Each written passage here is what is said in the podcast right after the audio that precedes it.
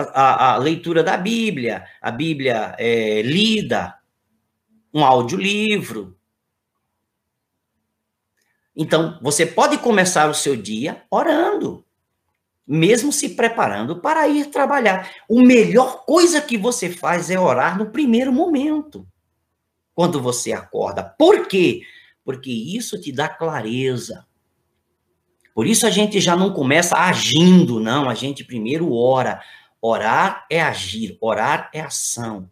Então, quando oramos, já começamos a agir, mas da melhor maneira. Então, é, se alguém começar, você ouvir, ah, não precisa orar tanto. Ah, querido, tem uma. Quem está orando tanto? Não é? O que é tanto? Não existe isso de orar tanto. Orar nunca é demais. Se você pudesse orar 24 horas por dia, estava tudo bem também. Qual é o problema? Ao contrário, não é? É que a gente não consegue fazer isso. Mas não existe orar tanto. Não existe orar demais. Não existe isso, certo? Né? Às vezes é uma forma de se expressar, mas é equivocada. Não existe orar tanto. Não precisa orar tanto. A gente tem que agir. Não, meu querido, nós temos que orar, sim. Orar já é agir. Por isso está escrito que a súplica de um justo pode muito seus efeitos. É a segunda coisa que eu quero lhe dizer, antes da gente começar o, o tema dessa noite, né? É que, por que que vocês acham que tem tanta coisa escrita sobre oração na Bíblia? Por que, que você acha que o caminho natural descrito na Escritura para a sua relação com Deus, primeiro lugar, é a oração? Ah, não é adorar? Gente, adoração, louvor, ações de graças, entrega, consagração, petição, intercessão, são os tipos de oração mais comuns na Bíblia. Gostaram dessa aí? A, a, a bispa já falou sobre isso em uma live dela aí. Né? Acho que eu vou até depois subir essa live de novo, para que vocês, né, vejam os tipos de oração. Inclusive, ela fez uma live com a pastora de uma outra igreja no Instagram, se eu não me engano, também, no ano passado, onde ela falou sobre os tipos de oração. Né? Então, são, tudo é oração. Adoração é também uma oração. Louvor é também uma oração. Ações de graças é uma oração. Petição, consagração, entrega. Tá me entendendo? Intercessão, tudo isso é oração.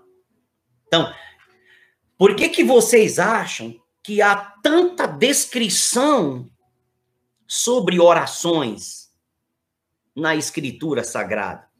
Porque esta é a primeira e maior forma de nos conectarmos com Deus todos os dias. Ora, quando eu oro ao Pai, ele me traz luz, entendimento, ele acalma o meu coração. Ah, por que, que vocês acham que nos Salmos nós precisamos entender isso? Por que, que a Escritura fala tanto sobre, sobre oração? Porque a Escritura fala tanto sobre oração. Não é para a gente não orar. Ou para alguém dizer, não, está orando demais. Tem sentido isso? Meu querido e minha querida, não tem sentido isso. Não é? Então, por que, que está escrito tanto sobre oração, tantas manifestações diferentes da comunicação com Deus? Porque este é o caminho natural, espiritual e maior de nossa comunhão, de nossa conexão com o Pai, com Deus, com Jesus, com o Espírito Santo, com queira. Então nós precisamos entender que quando nós oramos, nós já estamos agindo. Você quer anotar isso aí? Se você tiver comigo, como a gente faz no Facebook, escreve aí. Já, né? Já já escreve aí, né? Que a oração é, é, é, é o seu maior, é a sua maior e melhor forma de se comunicar com Deus? Escreva isso aí. A oração é a maior ou a melhor, a maior e a melhor forma de você se comunicar com Deus. Portanto, quando você ora, você já começa bem. Por isso, nós ensinamos sempre, e os tantos pais da igreja, como a igreja secular né, ao longo dos séculos, né, seja os, os, os monges do deserto, seja os reformadores, seja os pastores. Por isso que nós dizemos, pelo menos os, os que mais entendem, pelo menos os pastores responsáveis, os que mais são responsáveis com a fé cristã, ensinam os cristãos há séculos. A primeira coisa que se tem que fazer no dia é orar. Ah, eu, eu acordo agradecendo a Deus. É uma oração, meu querido. É uma oração, minha querida. Por que, que está tudo? Por que, que tem tanto sobre a oração? Porque a oração, além de ser a nossa maior e melhor forma de nos comunicarmos com Deus, não é? Ela é essencial na nossa vida. A oração é a, ela é tão essencial quanto beber água, quanto se alimentar. Por isso Jesus disse: nem só de pão viverá o homem, alimento físico, mas de toda palavra que sai da boca de Deus, de forma espiritual. Como você se alimenta espiritualmente? Não é só lendo, não é lendo. Né? Ler, ouvir e orar. Jejuar é uma forma de se alimentar espiritualmente, né? Parece o inverso, né? Mas é assim mesmo. Então, as práticas espirituais, elas nos alimentam espiritualmente.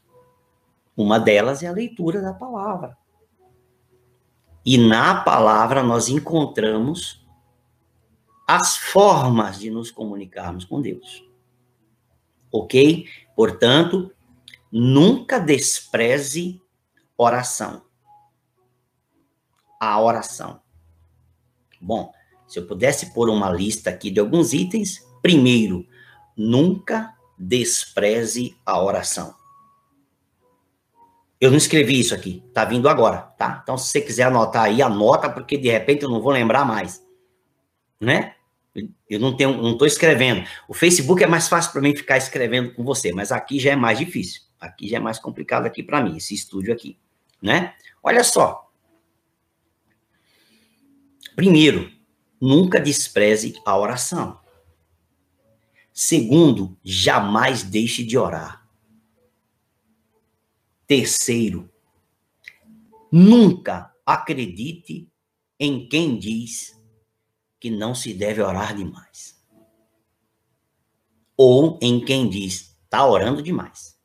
Não acredite nesse tipo de, de conversa. Não é merecedora de confiança. Vocês estão entendendo? Quem, eu sei que tem, tem, tem, tem algumas pessoas aqui comigo. Vocês estão entendendo? Eu não sei se eu abri aqui o bate-papo, eu não sei se tá ok, gente. Vocês me. Né? Faz tempo que eu não estou no, no YouTube, então fica tudo estranho para mim, né? É, então você pode digitar aí. Você está entendendo, meu irmão e minha irmã, quem está comigo aí? Primeiro, nunca despreze a oração. Segundo, jamais deixe de orar. Terceiro, não acredite em quem diz está orando demais. Para que orar tanto? Não acredite nisso. Estão me entendendo? Isso é sério, isto é grave. Não se ora demais. Não existe orar demais. Orar é algo essencial. Você não deixa de, de se alimentar. Você não pode deixar de se alimentar. Você não pode deixar de beber água. Você não pode deixar de fazer a, a, a é, eliminar as secreções do seu corpo. Você não pode deixar de se comunicar. Você não pode é, deixar de se vestir. São coisas essenciais. Certo? Então, o essencial você mantém. A oração é essencial.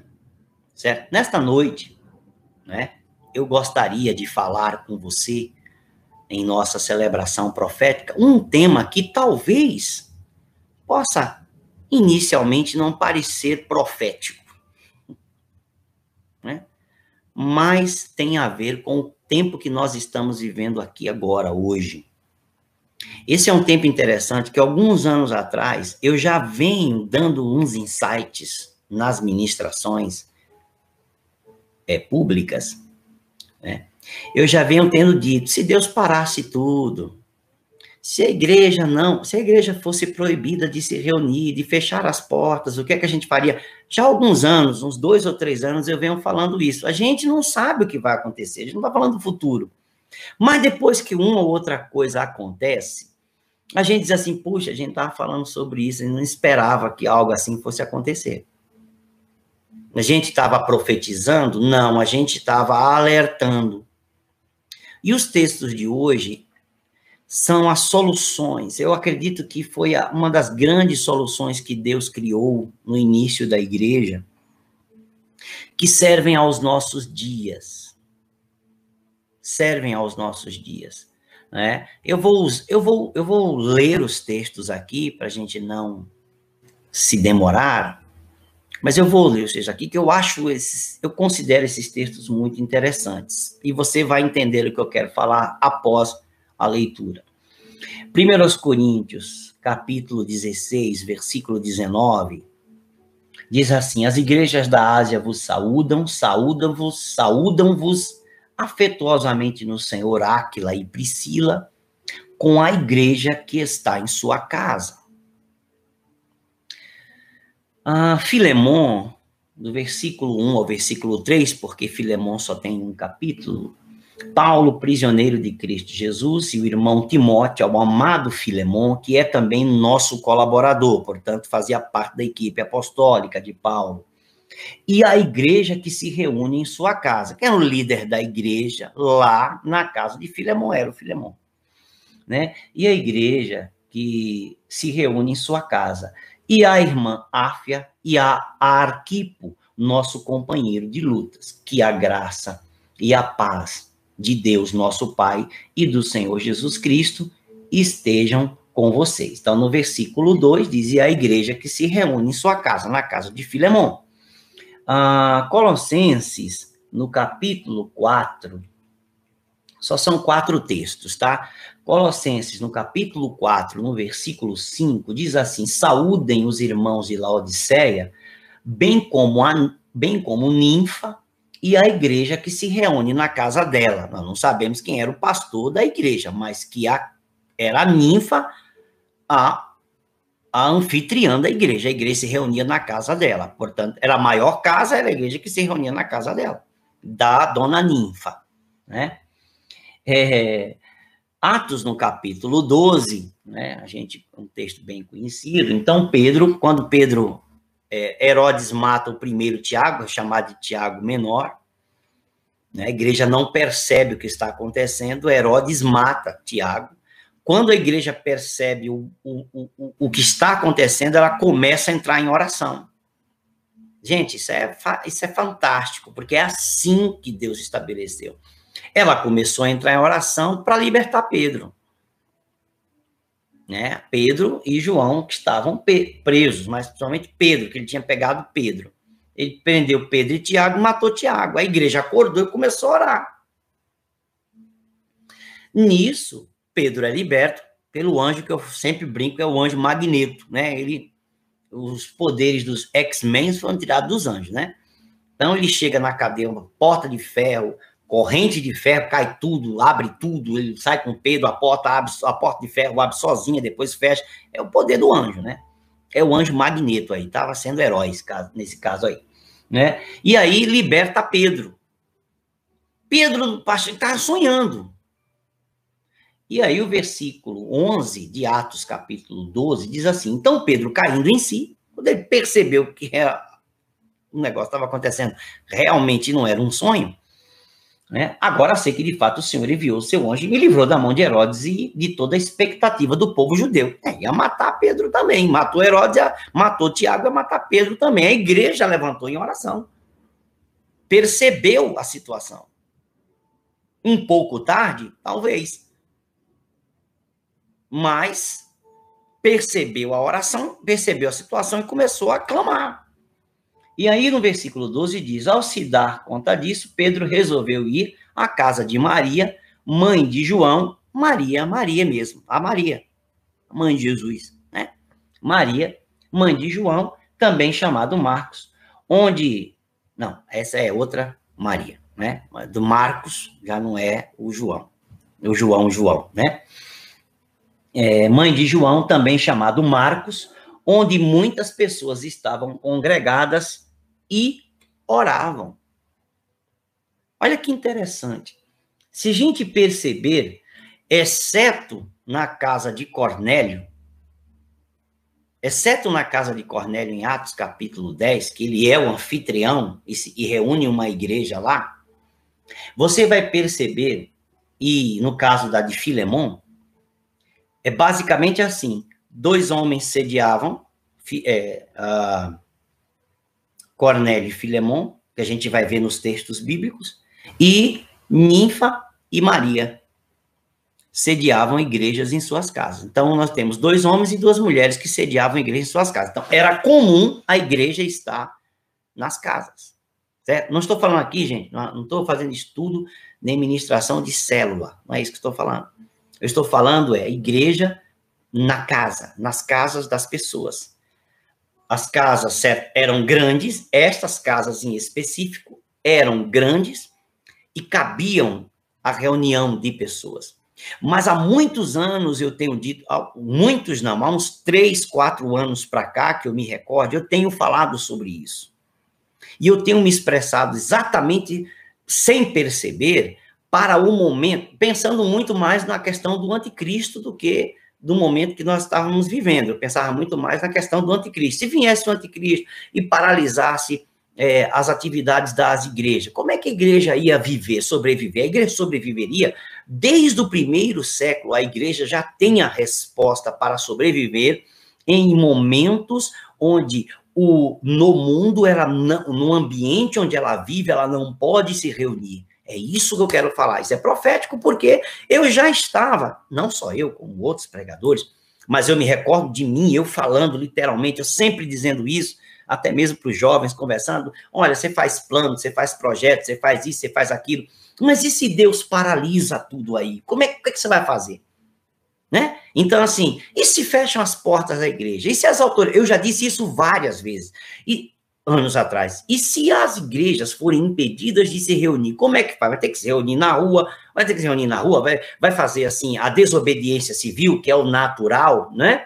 Etc e tal eu, eu, nem pensava em desobediência civil, eu pensava na realidade em que a igreja já recebeu de Deus a estratégia para se manter viva, mesmo em ambientes, em tempos como este que nós estamos vivendo. E com a tecnologia que nós temos à disposição, melhor ainda. Né? Então, assim, hoje você pode fazer uma transferência do seu, da, sua, da sua contribuição, das suas ofertas para qualquer conta que a igreja disponibilizar, seja a conta do seu pastor, seja a conta da instituição, seja a conta da própria igreja. É comum, não, é, não há nenhum problema nisso, né? Você já pode fazer, você não precisa levar fisicamente o valor, né?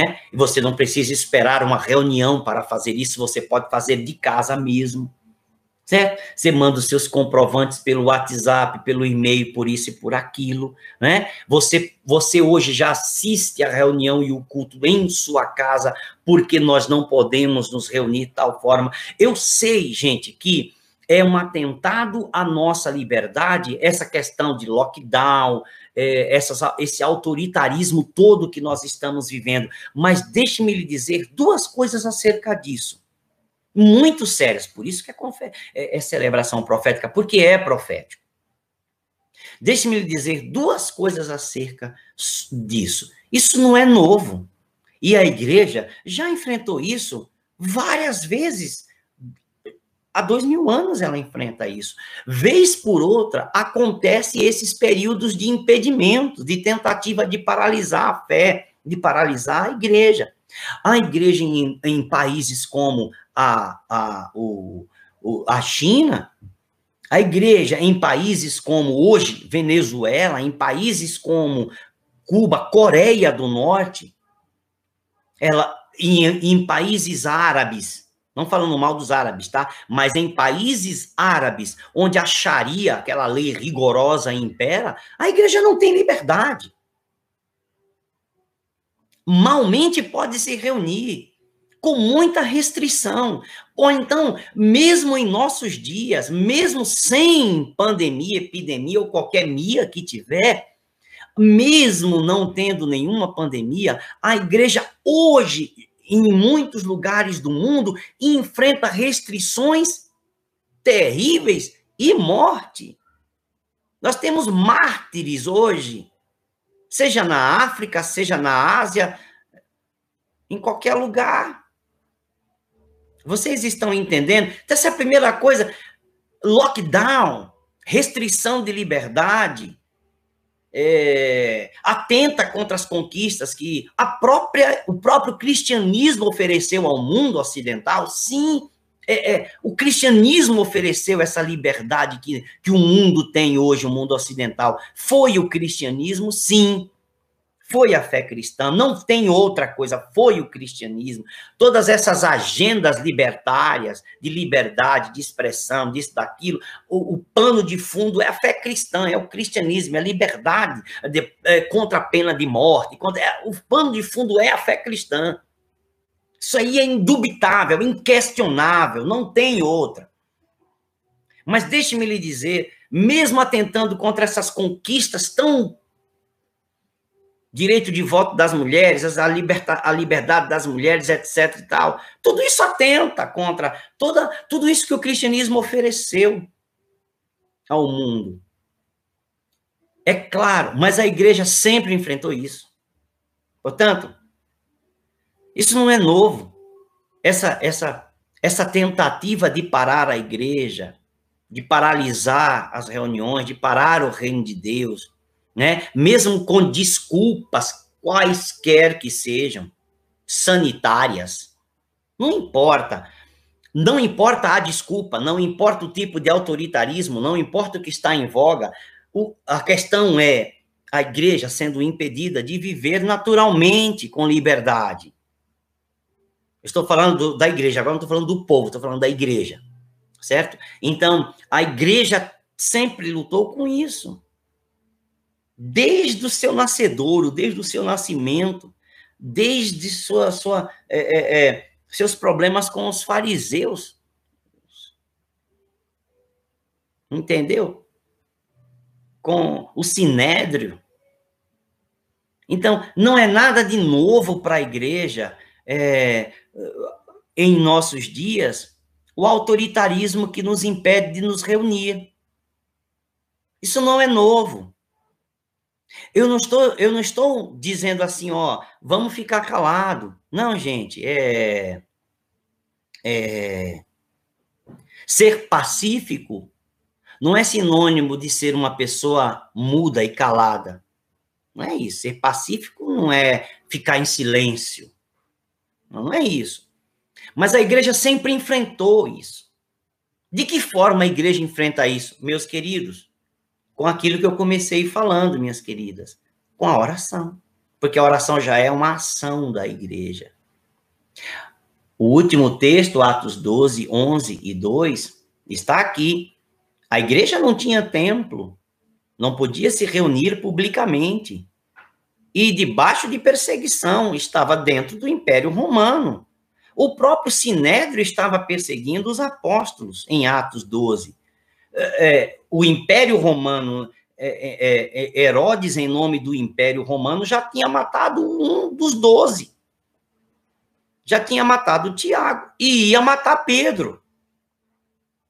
Onde a igreja estava reunida? Onde podia. Onde podia? Na casa de Maria. Aqui em Atos 12, na casa de Maria.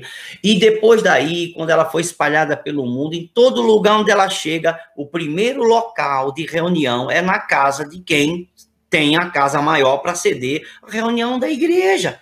Há anos eu falo isso. Então, aqui eu não estou falando de células. Aqui eu estou falando da igreja na casa. O primeiro lugar onde a igreja está é na casa. Vocês estão entendendo? Hoje, nós estamos vendo, de novo, a ideia da casa. Você de sua casa pode contribuir com sua igreja. Você de sua casa pode fazer a evangelização e a obra de Deus pelas redes sociais, compartilhando as mensagens da sua igreja, dos seus pastores. Você tem que amar a sua igreja e amar os seus pastores. Ficar amar os outros, né? Não tem sentido. Que, que, igreja você faz parte? Né? Então, se você é parte da sua igreja local, você é membro batizado da sua igreja local, no nosso caso, comunidade batista bíblica, então você ama a sua igreja e você ama os seus pastores. Em primeira instância, você curte, compartilha, participa, conversa, é, comenta as coisas da tua igreja e dos teus pastores. Depois você faz dos outros, né? Mas o, o, o processo de evangelização dos teus amigos, dos teus queridos, teus parentes, você pode fazer inclusive de casa né? Eu não estou aqui dizendo assim, ó, tá tudo bem, tá tranquilo, deixa o autoritarismo aí, vamos morrer todo mundo dentro de casa. Não é isso que estamos dizendo. Eu estou falando outra coisa. Eu não estou dizendo que tá certo. Eu estou dizendo é, primeiro, é a primeira coisa, ainda estou dentro da primeira coisa, profética, é que a igreja sempre lutou e lidou com isso por toda a sua existência. Não será a última vez agora. Porque até o advento do anticristo, meu irmão, o anticristo vai fazer pior. Ok? Então, nunca fomos totalmente livres. Nunca, nunca. Ah, você está sendo aí. É... Ah, está entregando as armas? Ah, tá. Ah, já está então, está entregando as armas? Para o senhor é fácil. Não, entregando arma, coisa nenhuma. Eu estou trazendo um fato histórico, inquestionável. A igreja sempre lutou com aqueles que tentaram impedir a sua existência normal. E sempre foi por autoritarismos. Sempre foi por império, por autoritarismo, por leis. Sempre atentando contra a igreja. Então, isso não é novo. Com a desculpa que tiver, isso não é novo. Ok? A segunda coisa a segunda coisa profética que quero falar hoje, nessa noite, né, é baseando no mesmo texto agora, usando Atos 12, 11 e 12. A igreja reunida na casa de Maria, orando por Pedro. Já trazendo de volta sempre a primeira coisa que falei no início. A gente já está agindo quando nós estamos orando. Estamos agindo quando nós estamos orando. A gente já começa bem. Então, a segunda coisa importante a dizer a você nessa noite, acerca do, do ambiente, do momento que estamos vivendo, é o seguinte: pelo fato de já de não ser algo novo e não será a última coisa que a igreja vai enfrentar, nós precisamos ter tranquilidade e paz para saber passar por estas situações com integridade, com sabedoria, com inteligência. E, meus irmãos, nós não seremos impedidos de nos reunir em casas, de fazer uma visita. Nós podemos fazer os cultos nas casas. E a segunda coisa mais importante é sua casa pode se tornar, portanto, pensando em tudo isso, a sua casa pode se tornar, neste tempo, neste momento, um polo, um centro irradiador proclamador da palavra de Deus, da verdade de Deus, do culto a Deus e da sua própria igreja. Vou lhe dar uma ideia, por exemplo.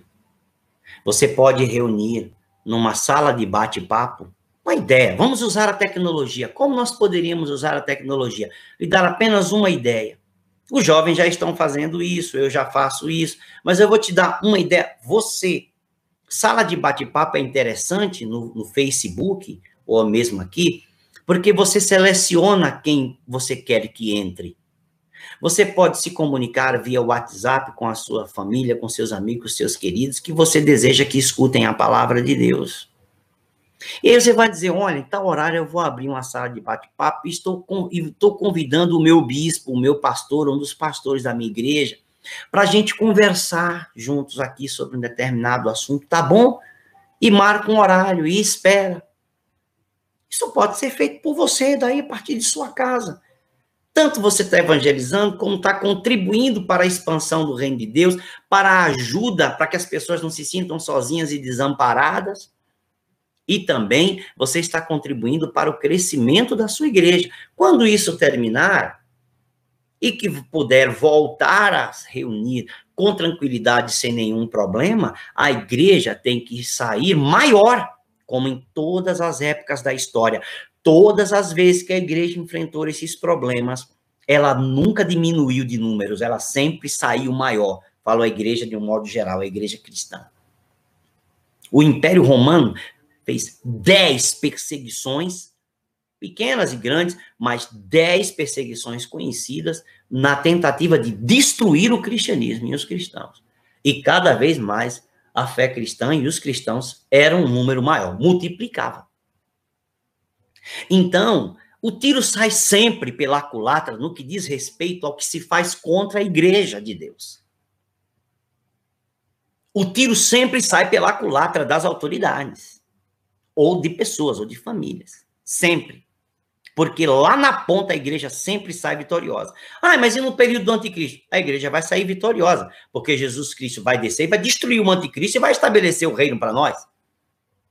A gente sempre vai sair na vitória. Ah, mas e se morrer? Lá na vitória, Paulo disse o seguinte: viver é ganho. Viver é ganho. Morrer é lucro, porque estar com Cristo é muito melhor. Alô? Cristãos se preocupam com morte? Sim ou não?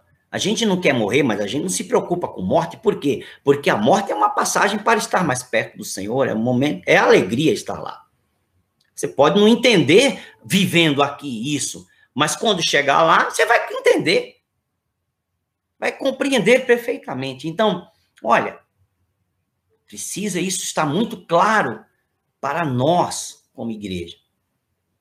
Tudo isso que falei hoje, desde o início sobre oração, orar não é demais, orar já é agir. Não estamos abrindo mão da nossa liberdade que conquistamos, não. Mas é necessário que você entenda que a igreja sempre lutou com isso. E agora não será a última vez.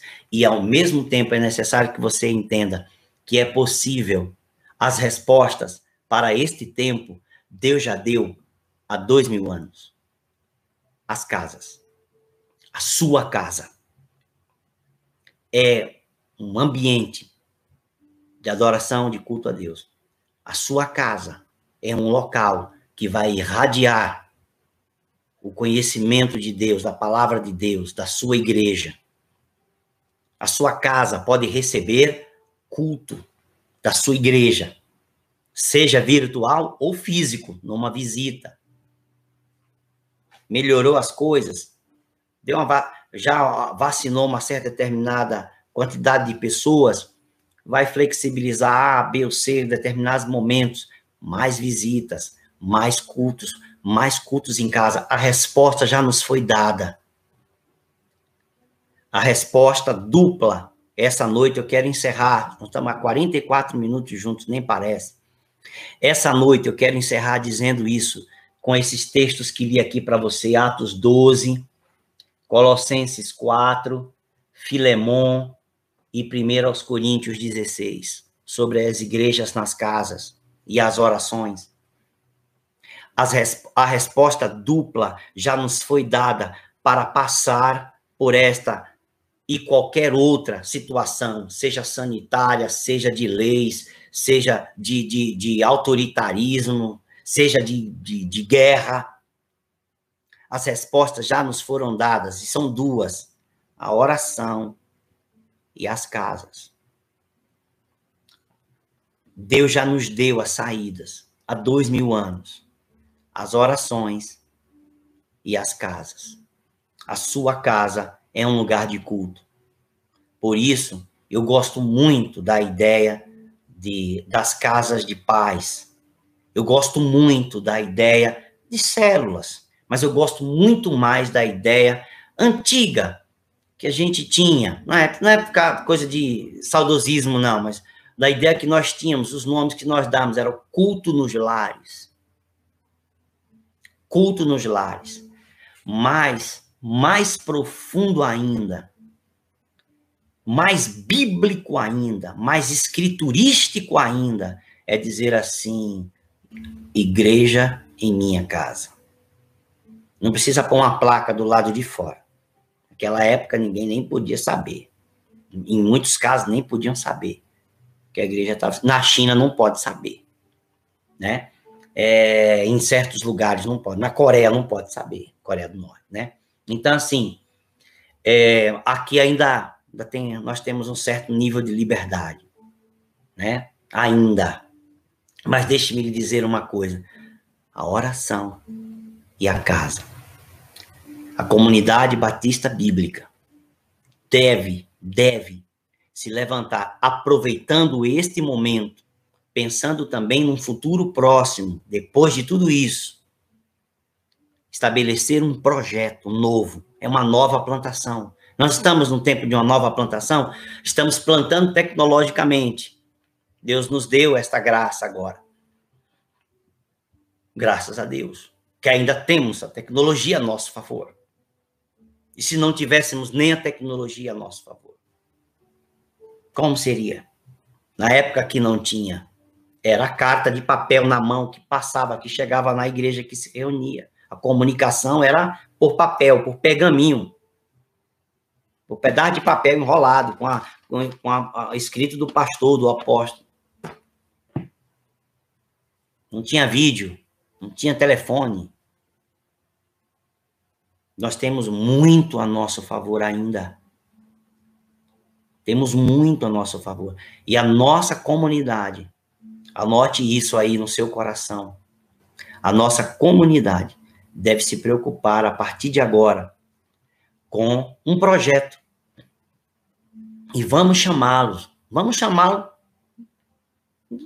como está aqui nos textos que a gente leu. Igreja em minha casa. Vamos criar esse projeto a partir de hoje. O que é que você acha? Você está comigo nisso? Você está com a nossa igreja nisso? A igreja em minha casa. Não importa se a gente vai reunir duas ou três pessoas aí. Não interessa. Se a gente vai reunir quatro ou cinquenta pessoas aí. Não importa. Eu quero a igreja em minha casa. Podemos explodir, multiplicar exponencialmente. Não é célula. É mais que isso. É a igreja na minha casa.